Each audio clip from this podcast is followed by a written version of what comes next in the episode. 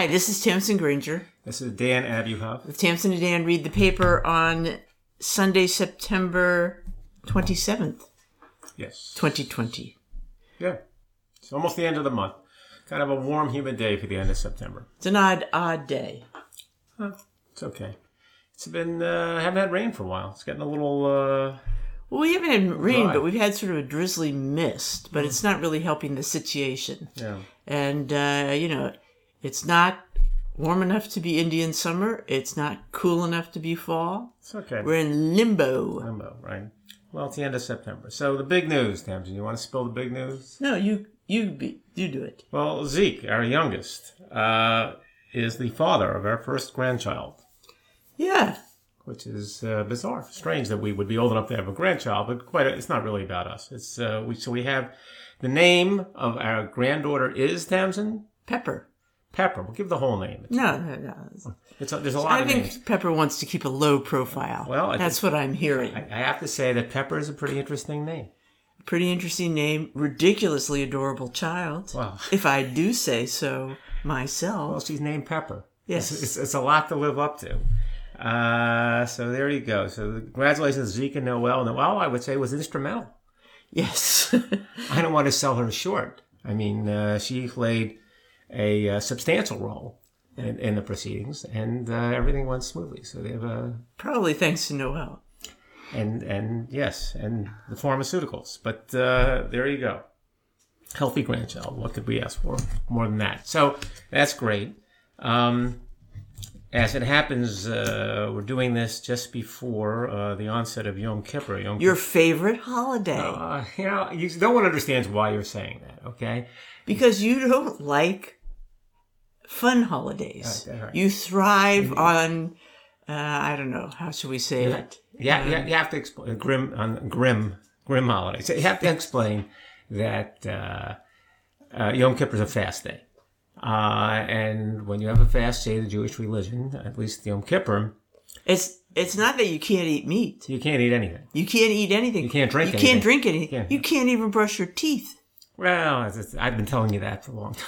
no, yeah, then you're not supposed Thanks. to. Uh, but uh, yeah, it's a little grim because it's the end of the ten day period that the uh, the books uh, that that God keeps in terms of how things are going to work out for you the next year are kept open, and you're making uh, these supplications um, over this ten day period, and this is the climax. It begins with Rosh Hashanah, Yom Kippur is the tenth day, and the climax. I So- think it makes a lot of sense. I applaud it totally. yeah. It's a cleansing thing. It's a you know, um, I don't know, an apologizing thing. I think know? the Day of Atonement is, is the Atonement. That's the word it's I called wanted. the Day of Atonement. Atonement. Yeah. Well, that's It is. apologizing. And I and just to give credit And- where credit's due, it's my father who would tell you that that's Dan's favorite holiday. Yes, but I think everyone agrees. and yet, it's not uh, that you do it. Ve- you do it well in the sense you do abide by the rules, Yeah, but it's not like you're all sweetness and light that's, during but this that's the way you're supposed to be, not sweetness and light. so Uh, it is for those of us who are non-believers yeah, and are just spectators. Yeah, it's not the a best. rough deal. that's all right. But it, it's funny. There was something in the Times a few days ago, and again, it, the high holy days begin with Rosh Hashanah, and uh, that's You, not a you should mention day. that you may actually virtually return to your family's Uh, temple. is- yeah, it's now, everybody's streaming now. Yeah, so you so have you the opportunity to uh, No, no, nest, not you don't have to drive out the Belt Parkway. Right, and go to Long get- Island and try to uh, break into uh, the high security that surrounds the, the Dream temple. it online. Well, I'll, I'll give a report on that later. We'll see how that works out. But the uh, you know, I used to drive the kids out there for that, and uh, they were always struck by something that was in the Times the other day. There was a letter with uh, in the so-called. Uh, you know, Vanessa Friedman answers your style questions of the Times. It appears every week or so on the second or third page, and, and the letter says, "As a rabbi, I usually think of Rosh Hashanah as the unofficial start to fall fashion. It is when new clothes come out, and it provides my glimpse into fall trends. What are the fall trends I would otherwise be learning about at shul this year? And uh, Vanessa Friedman, who doesn't uh, get the joke here, just goes on to write two columns about fall trends, which the rabbi doesn't care about. But I, what he's commenting on, Or she. Yael, I think Yael's a male. What doesn't make any difference. What the rabbi's commenting on, and the odds are in my favor, uh, is that um, a lot of uh, people go to the trouble on Rosh Hashanah to come up with new, highly fashion forward uh, outfits. It's a And, thing. and, well, during the whole and Yom Kippur too. I mean, uh, More Rosh Hashanah. You Yom used to take too. the kids. Well, it, And the kids in our family, amazed. you only attended temple um, in the morning of uh, for Yom Kippur. You, I- you didn't go right. out to Long Island You're right. for You're right. Rosh You're right. Hashanah. They saw it at Yom, at But Yom and Kippur. Sadie would was be stunned. Sadie would be thinking about her Yom Kippur outfit for months in advance. Well, she would But come- here's the problem: What? Yom Kippur is problematic Yeah. because just like today, Yeah. This time of year Well, weather yeah. can be very hot oh, or very cold. Very annoying to get very dressed up when it's hot and humid. But quite apart from Sadie's outfit, Sadie would come back would say, "Mom, you should see what these people are wearing." That's how she came up, and and you would notice it. So it's, it's so kind you of were glad that the Times kind of took note of that. In, I was glad- in a slightly oblique way. Well, the Times didn't take note of it. The, this rabbi The took note Times took note of it. I, I told you. I think those uh, think those setup? questions are completely, you know, like the Playboy questions. Like they're made up Right. by the editor who just wants of it. I to was- cover that subject. It was a funny question. I don't know. The the answer didn't look like they wanted to cover the question. So in any event, sticking with Jewish traditions, you had a, an interesting story about making bagels. Well, it's just kind of fun. I don't know if it's that fascinating, but of course, uh, if you grow up in the New York area, even if you're not Jewish, uh, you eat bagels, right? And one of the problems for our kids moving out of the area, especially poor Zeke and Noel, is you can't buy bagels in California, and uh, it's ridiculous. It's like it, you can't. It's also very difficult to buy pizza. Okay, and if you go somewhere that says New York bagels or New York pizza, it's never uh, even close. But uh, here was an article to help people in that situation. And uh, that's the story of Beth George, who actually is a lawyer, or maybe was a lawyer. I don't know uh, how much she's really uh, practicing law these days because she's now a bagel consultant. Okay. And uh, she coaches people literally all over the world on how to make bagels. People come to New York, they eat bagels. There's nothing like them anywhere else in the world, and they want to go home and share that taste. So she got into the bagel making uh, world uh, again in, in kind of a funny way. She had a child with gluten sensitivity, so she started making products with uh, spelt. And uh, one thing leads to another. She's looking for a certain kind of machine uh, to, um, I guess, make spelt bagels or something. And she uh, gets in touch with a uh, veteran uh, bagel machinery salesman, Frank Morrow, who is 81 years old, a cheerfully truculent New Yorker is the way he's described. And uh, I guess they kind of hit it off. And, uh, you know, um, the rest is history. Um, you know, she's in this uh, spelt business. She has, they had a great name, Spelt Right.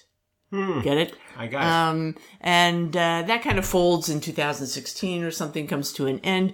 But, uh, you know, every once in a while, people are coming to Frank to buy bagel equipment, and he needs to advise, he gets her, Beth, George, to help them uh, figure out how to use it. She develops a whole training program. People used to come to New York. She'd take them on tours of bagel shops. She'd take them to her commercial uh, kitchen and teach them how to use the machinery, um, and uh, then send them home with videos and, and so on and so forth. Now, of course, everything has to be remote, has to be virtual. Okay, uh, but uh, she's still doing it, and she, you know, she's got, I think she has uh, consulted for stores in every on every con- continent.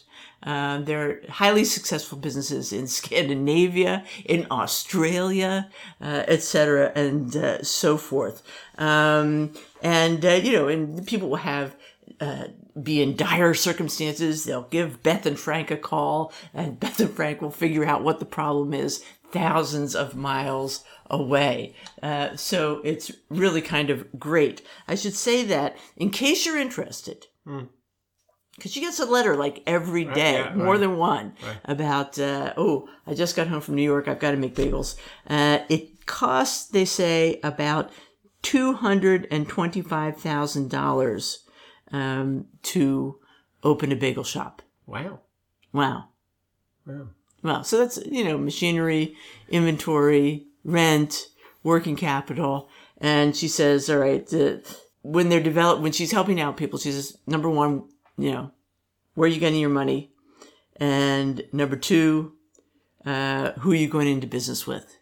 And a surprising number go in with their spouses. And they seem to have a, a, right? somewhat of a success. Well, there was that episode of Schitt's Creek. They were talking about opening a bagel shop, but, it, but they, they never quite did it. Well, th- yeah, that was that was pretty funny because uh, there's nothing like it. Lots of times you get these things called bagels, Yeah. and they're just like round rolls with a hole in the middle, Yeah. and you say, "Oh, this is not it."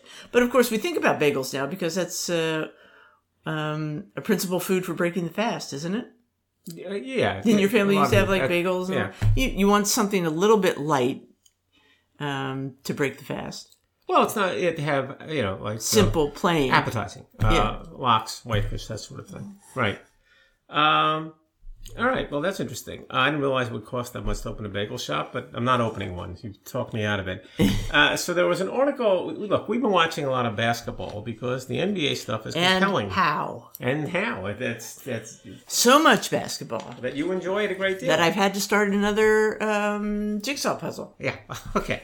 In any event, one of the stars of the Nuggets, who were just knocked out yesterday, um, is a fellow named uh, Nikola Jokic. Uh, Jokic is uh, Serbian, and um, what uh, there's an article in the Times that says water polo shaped a Denver Nuggets moves on the floor, and they claim that the reason that this fellow Jokic, who's this, who's this tall seven footer for the Denver Nuggets, is so effective is because he plays unlike any other player. He moves and passes like a water polo player. Now, this does not fall on deaf ears in the Granger Abuhoff household because we have many water polo players who can critically evaluate such a claim. Right. I was always interested in the um, sort of interaction between water polo and other sports because very often in water polo you have swimmers. Yeah.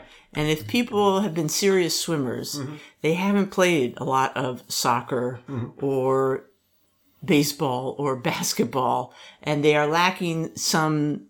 Well, you know- yeah, but, but but see, the Serbian thing is entirely different. I know it's the flip side right, of that. It's- so you've, been you watching know, Americans. Yeah. So so that is kind of uh, So he grows interesting. up playing water polo. It's true in Serbia. Yeah. It's the biggest sport, and uh, he he never be, was on a formal team such that he was uh, committed to it like he's he's become committed to basketball.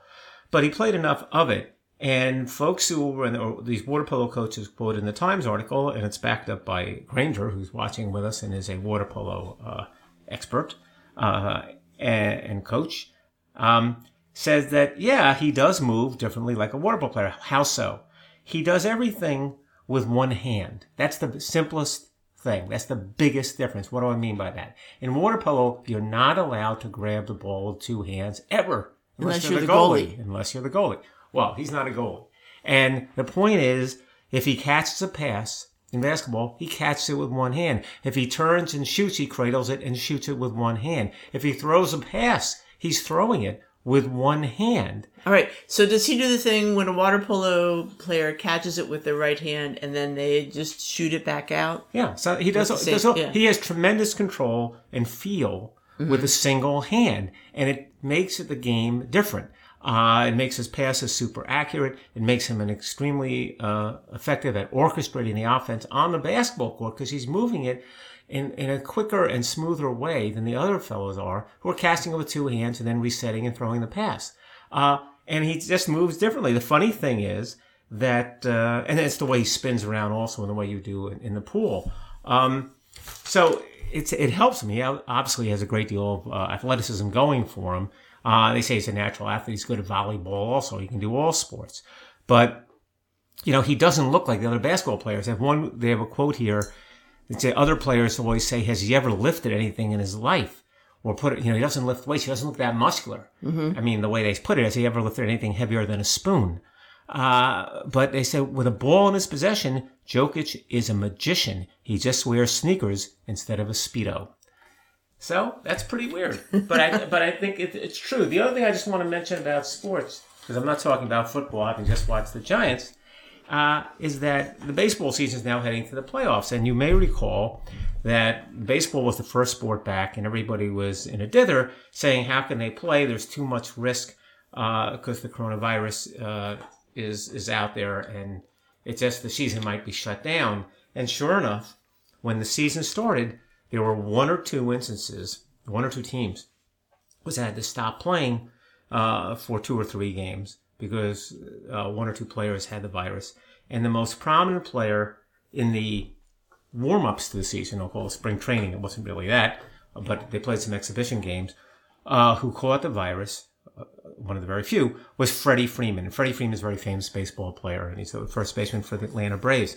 Uh, and those who were uh, really were advocates for playing, notwithstanding what I'll describe as the risk that somebody might catch the coronavirus, is that these are young men, and even if someone catches the virus, they're not going to be set back terribly by it, and they'll be able to overcome it and go on about their lives.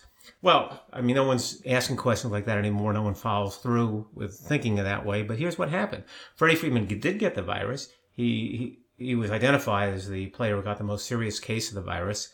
Uh, but he was able to start playing pretty much at the beginning of the season. And he had the best season of any player in the major leagues this year.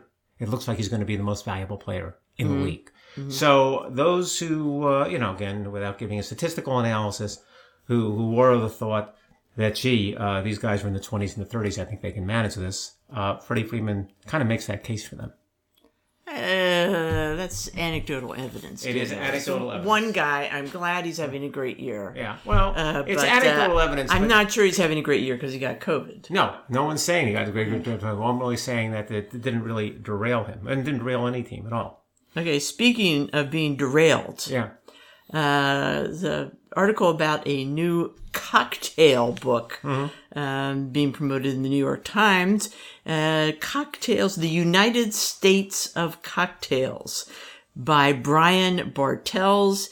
Uh, he's a young man who has uh, just uh, opened the Settle Down Tavern in Madison, Wisconsin. Shout out to Madison and uh, Noel's family, the, the hackers. Um, and um, so I took a look at this, and and uh, he traveled all over the United States and collected a lot of cocktail recipes. Um, so it looks like fun, uh, and um, he met with you know various uh, you know locally famous uh, bartenders, uh, you know, uh, et cetera, and so forth. And uh, let me see, he has uh, a couple of there's the recipes that the New York Times printed. One is the Hummer, okay, Yeah. which is white rum, Kahlua, and vanilla ice cream. Okay. Okay, All right. that that sounds like that whole that Sounds genre of yeah. Yeah. We just put you can put Sounds like a seems like you could put any alcohol in ice Right, cream and right, uh, right. it would be pretty uh, tasty. But um, he also comes up with uh, some other interesting things, uh, including the Ray Dak from Salt Lake City, and uh, you know some locally um, I don't know local specialties like uh, Allen's coffee flavored brandy, which you find in Maine and almost nowhere else. Okay, so it might be fun. I don't drink cocktails, actually, um, but uh, they sound like a lot of fun. And it brought to mind, you know, I was looking at one of the recipes. He has here a recipe for the Hotel DuPont cocktail, which is cognac and sherry and bitters. And it reminded me that we have this great cocktail kind of recipe book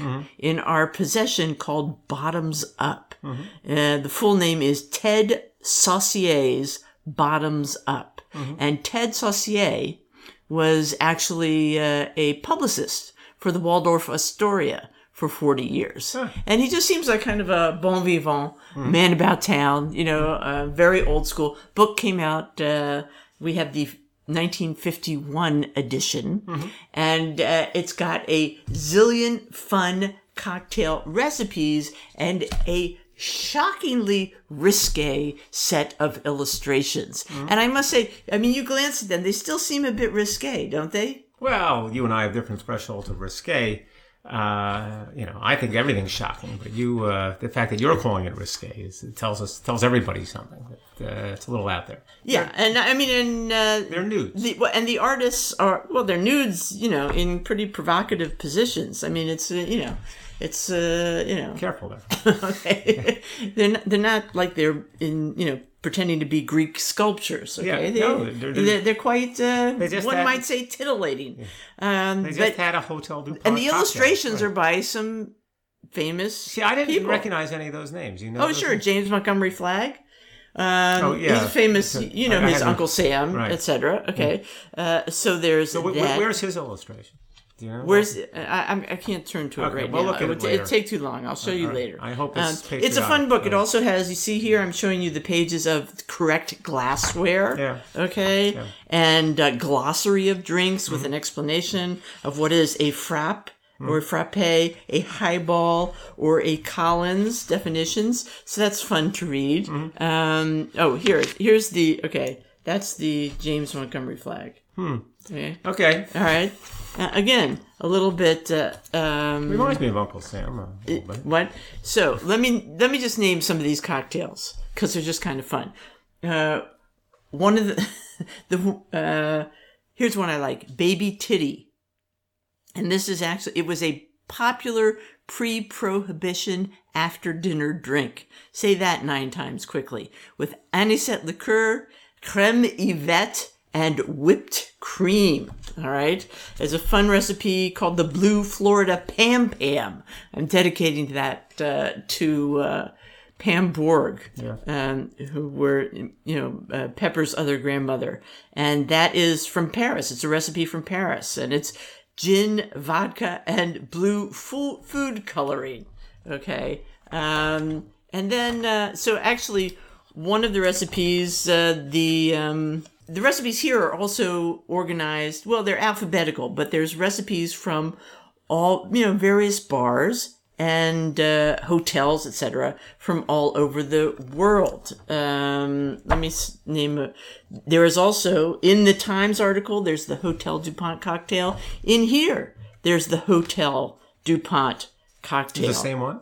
Um, the the proportions are a little bit different. Okay, uh, little. All right, it's the same idea. Yeah. Okay. It's, uh, it's the right, so it same ba- same All ingredients. right, so you've uh, you sort of legitimized the whole thing. It's it's real stuff. Um, and I should just uh, mention there's a few good ones like the Gene Tunney Punch. Well, do you know who Gene Tunney was? yeah, he was a fighter, so isn't it funny that he has a, a recipe I'm called impressed that you it's a, that he was a boxer. Very good. Yeah. Heavyweight Um, champion. so of the he, world. you know, there's the Dorothy and Dick.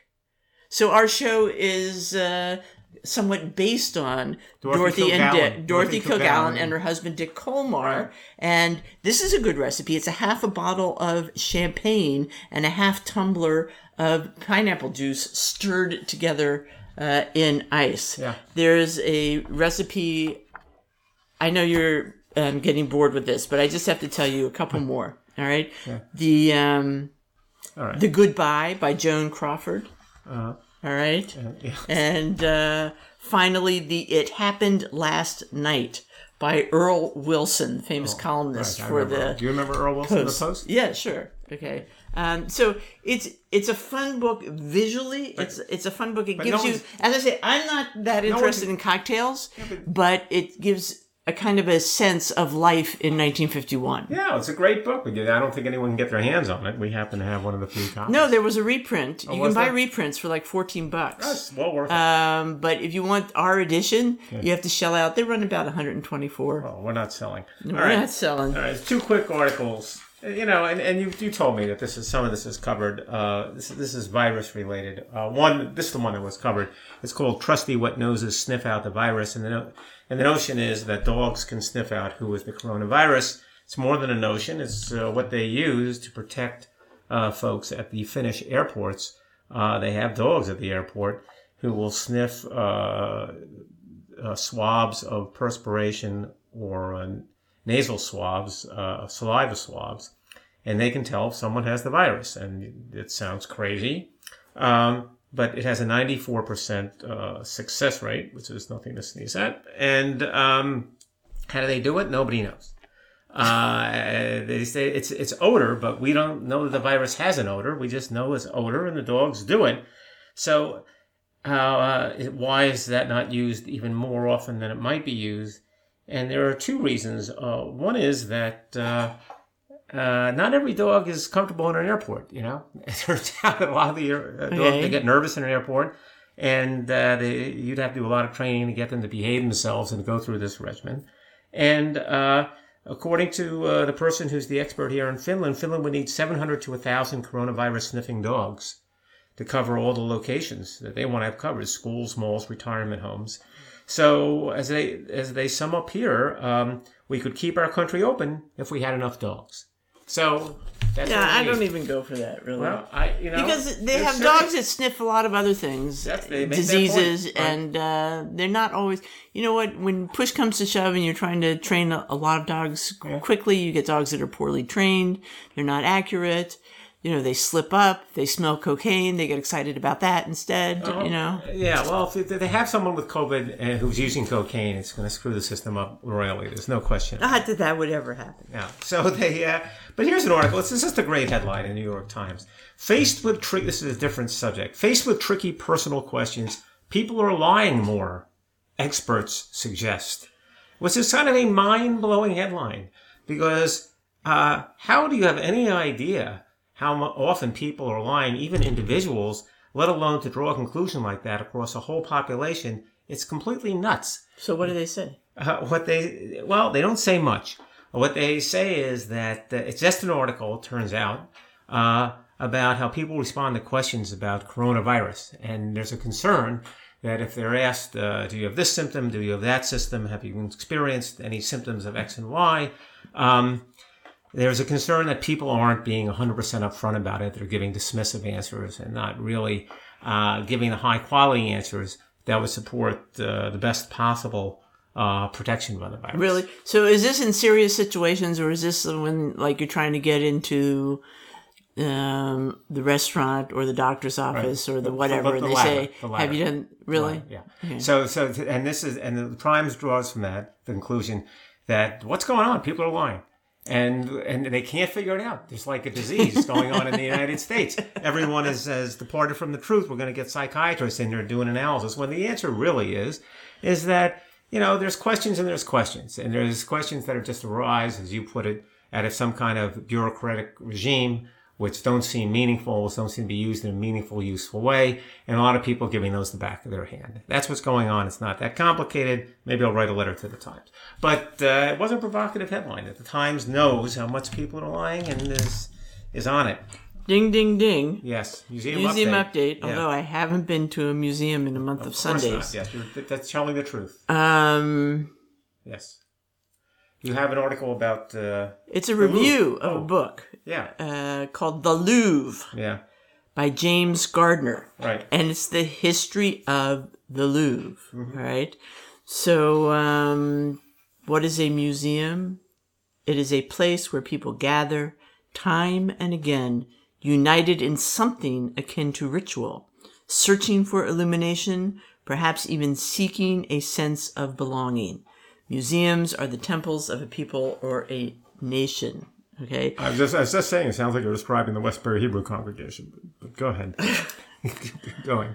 All right. Anyway, so it's the history of the Louvre. Louvre goes way back, super way back. Okay, um, its life, um, uh, it's significant. I mean, it starts out as a, a palace in the beginning. Okay, and uh, so there's lots to know. It always hasn't been. It has like 800 years of history. Really? Okay, and it's hard to even know what's going on because there have been so many renovations, so many changes. It's a tricky story. Uh, so this is a 400 page book. Oh, God. Um, so- but sounds pretty interesting. Um, and uh, you know, I mean, you know, I mean, it. Um, I mean, I can't even go into all of it now. You're not see. doing all 400 years? No, I mean it, it's also. I mean it, it? starts out as a fortress actually, then becomes a palace, then becomes you know another palace, you know, and uh, it's Francois Premier who really starts the collecting ball rolling. You remember him? He's tromping around Italy, kind of trying to take over Italy, and and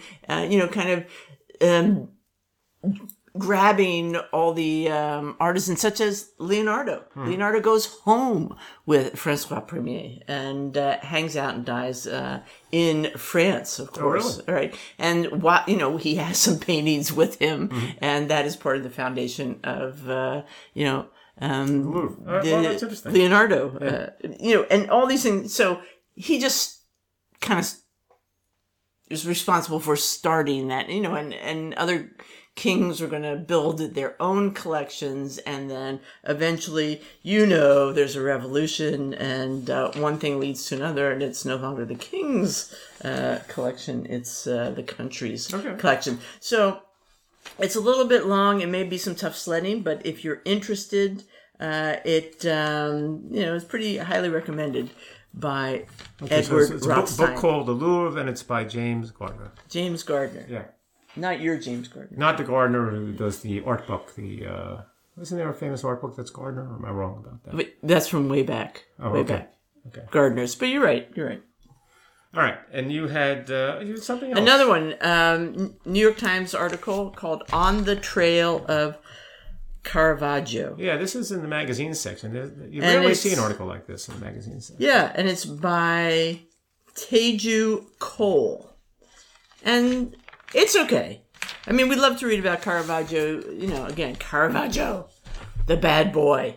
All right, yeah. always getting into trouble. Uh, born in Milan, ends up in Rome when he's 21, probably because he was in trouble with the law in Milan, Mm-hmm. and hightails it to Rome, where he's constantly um, getting into fights. In addition to making these amazing but, but- paintings. But, but the article is about uh, immigration or something, isn't it? Well, the article is uh, Cole's reaction to Caravaggio, and he kind of follows uh, the Caravaggio trail as he's stumbling about near the end of his life, uh, Naples, Malta, Sicily, etc. And um, you know, in in the process of going to visit some of his paintings in Sicily, he comes into contact with all the refugees that are flowing into uh, Sicily and coming through Sif- Sicily. And uh, so as he's looking at these paintings, he's uh, being mindful of the, you know, the comparison of kind of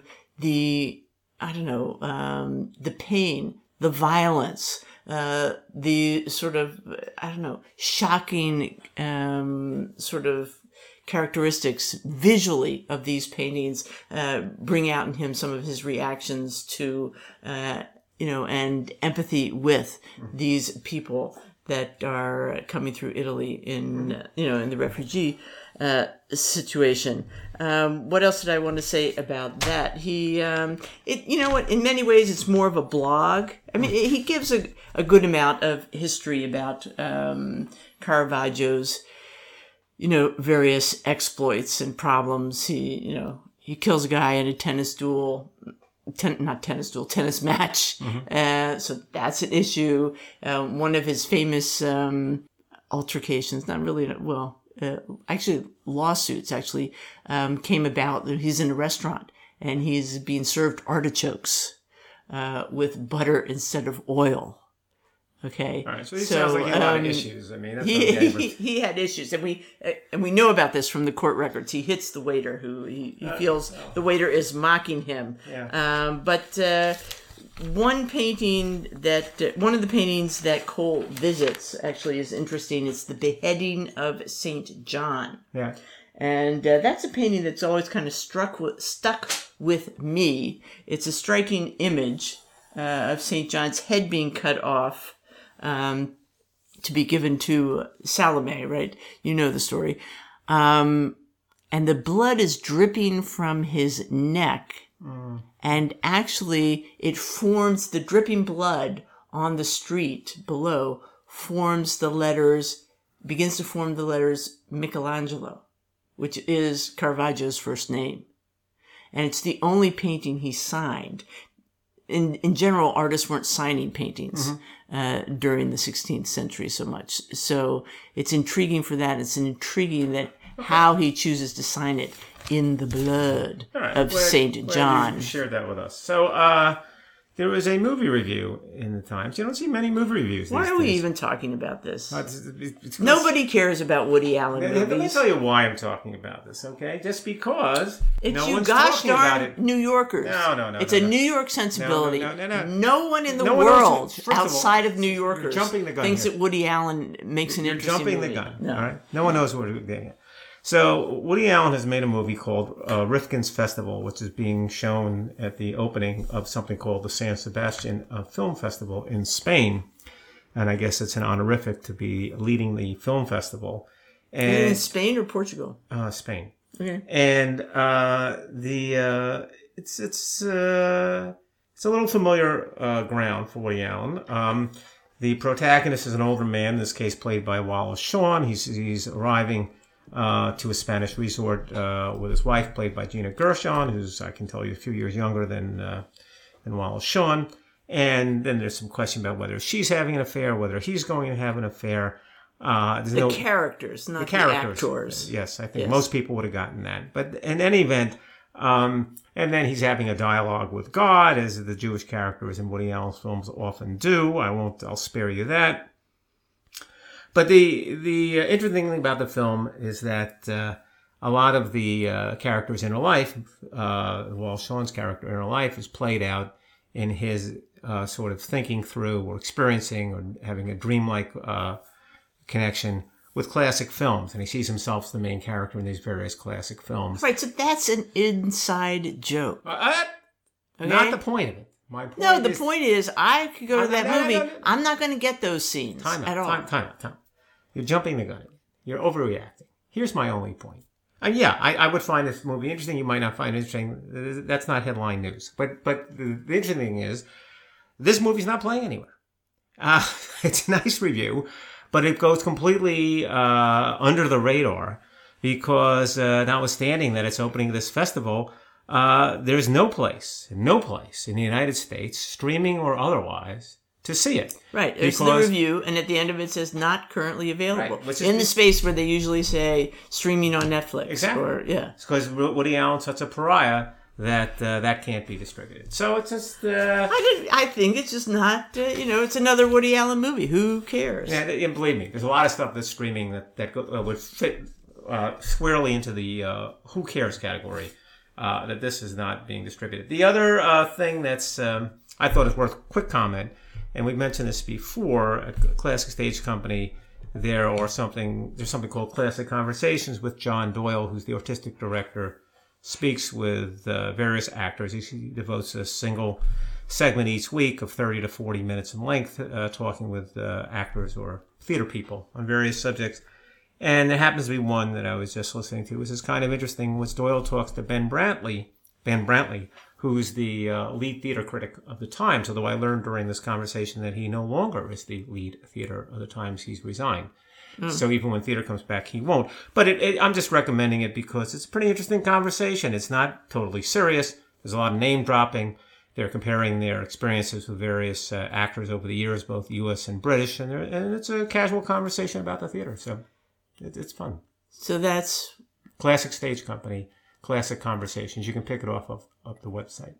okay, with John Doyle and Ben Bradley. Ben Brantley. Yeah. Brantley. Yes. Okay, and just to um, end things here, there's a interesting uh, story in the Wall Street Journal this weekend uh, in the business section uh, about Maggie Lena Walker, uh, who was uh, the headline is "Daughter of a Slave, She Built a Bank." Became the first black woman to run a U.S. bank facing fierce opposition. Walker became the first black woman ever to head a U.S. bank when she founded the St. Luke Penny Savings Bank in Richmond, Virginia in 1903. Okay. Um, her mother was an illiterate teenager when Walker was born. Historians believe that her mother was uh, raped by a white Confederate uh, soldier. Um, and uh, anyway, Walker helped out. Uh, Walker's mother worked as a washerwoman, uh, and Walker helped her out as she was growing up. Uh, when she does graduate, she teaches for a few years and then becomes part. Uh, um, she actually um, gets a job at the Saint Luke. Uh, what do you call it? Order of St. Luke, a mutual benefit society um, that was involved in providing insurance, educational funding, and other financial services to black people after the war, after the Civil War. And uh, one thing leads to another. She's a tremendous force in this business. She builds it up and she ends up um, starting a bank. And uh, it's really quite uh, a great story. Um, and uh, um, what else do I want to say that's interesting uh, about this? Uh, not just her efforts, but uh, she uh, not only was there a bank, she opened uh, a um, retail store, a department store, which and a um, newspaper, I think. Um, and uh, so, anyway, I'm I'm really uh, messing this up. It's quite a good story, but um, she made loans as small as five dollars. Most mortgages required a forty percent down payment and matured in five years, with terms much tighter for black borrowers. St. Luke, however, would ac- accepted down payments as low as 10% for mortgages and let home uh, buyers refinance as needed. Um, by the 1920s, St. Luke customers had fully paid off nearly 650 mortgages. Almost 40% of black homes in Richmond were owned by their occupants, the highest in the United States. Wow. So she provided a real um, service. I mean, Richmond's having some tough times uh, even now. Uh, another interesting aspect. Uh, by the 1920s, at least 100 black women worked at St. Luke's Enterprises, probably more than any other organization in fi- U.S. financial industry at that time. Uh, so she was really quite a force. Uh, the um, the business, the, the bank continues to grow. She absorbs some other banks and, uh, you know, uh, makes it through the Great Depression. Okay. Not easily done by a financial institution. And uh, in 2009, um, uh, what still existed, uh, well, it becomes the Consolidated Bank and Trust 2009. It is acquired by the, the West Virginia based Premier Financial Bancorp. Uh, Incorporated. Uh, so uh, another great force in American business history, and she was a woman, a black woman, What's her name? Maggie Lena Walker. Okay. All right, so that's uh, what we've got this week. Uh, I think uh, the only thing to do is to find that uh, cocktail book, put together a couple cocktails before Yom Kippur. You know what? I'm we- just going to get on the FaceTime with Pepper. Oh, really? Yeah, You might. You can, you can do both. that's enough of a that's thrill for me. That's enough of a thrill for you. I can Okay. see that. All right, we'll see you next week. This is Tamsin Granger. And Dan Abuhoff. Well, Tamsin and Dan read the paper. See you around.